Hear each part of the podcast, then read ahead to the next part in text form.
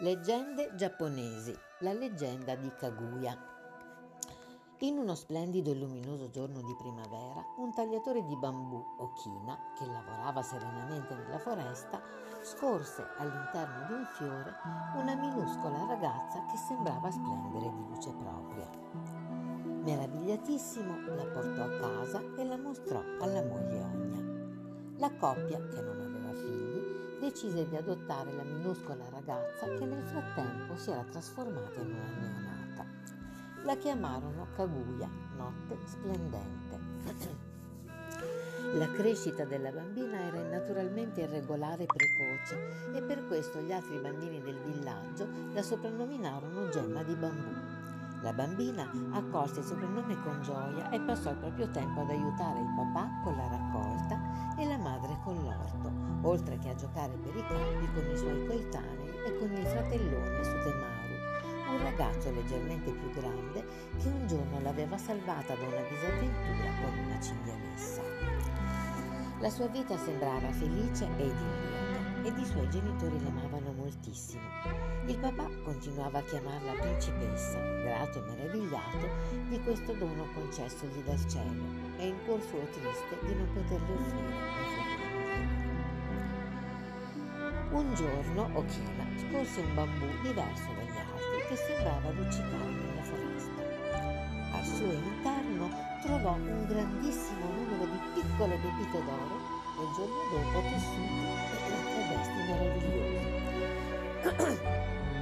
Era una sua occasione per fornire un futuro radioso all'amata figlia, che nel mentre era diventata una bellissima ragazza. Ne parlò con sua moglie, che pur essendo molto perplessa, assecondò la sua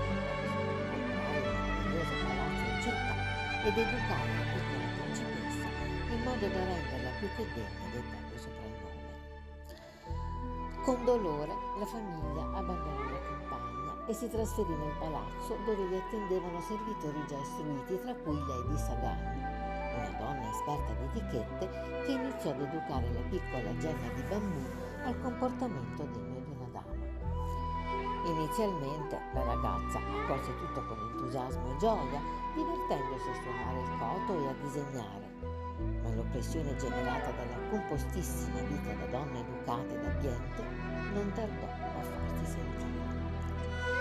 Gli unici momenti di serenità erano quelli passati con la madre nella parte più umile del palazzo, dove si era appropriata di un piccolo orto che le ricordava la vita in campagna e suo amore per suo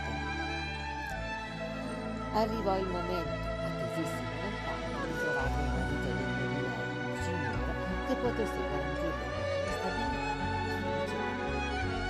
Al palazzo giunsero tanti pretendenti, tutti di altissimo livello. Ognuno di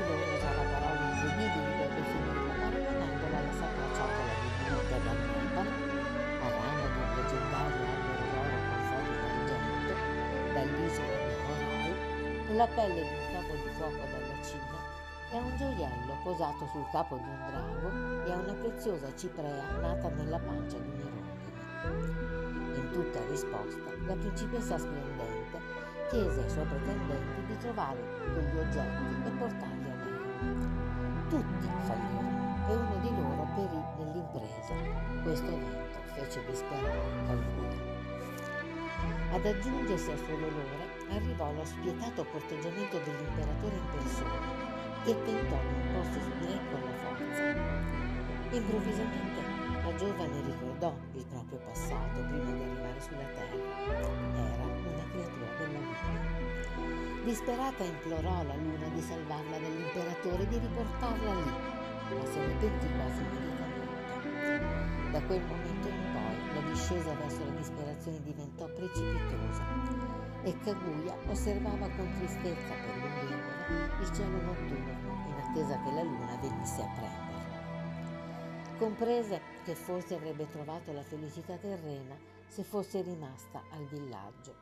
Ormai però era troppo tardi e nel corso della notte successiva arrivò la corte celeste dalla luna per riportare Kaguya al suo luogo d'origine. I due genitori anziani piansero disperati per la sua partenza, consapevoli di avere frainteso tutto e di essere responsabili della sua sofferenza, chiedendole infine perdono per ciò che avevano fatto. L'imperatore mandò molti soldati ad impedire che la sua amata partisse, ma gli esseri celestiali che vennero a prendere Kaguya, loro principessa, accecarono tutti e così la ragazza scomparve. Lasciò una lunga lettera ed una goccia dell'elisir della vita, ma l'imperatore portò entrambi i doni sul monte Fuji per bruciarli. Così si spiegano sia il fumo che esce dal monte vulcanico prodotto dall'elisir che bruciava, sia il suo nome che si ritiene derivi da Fuji, immortalità.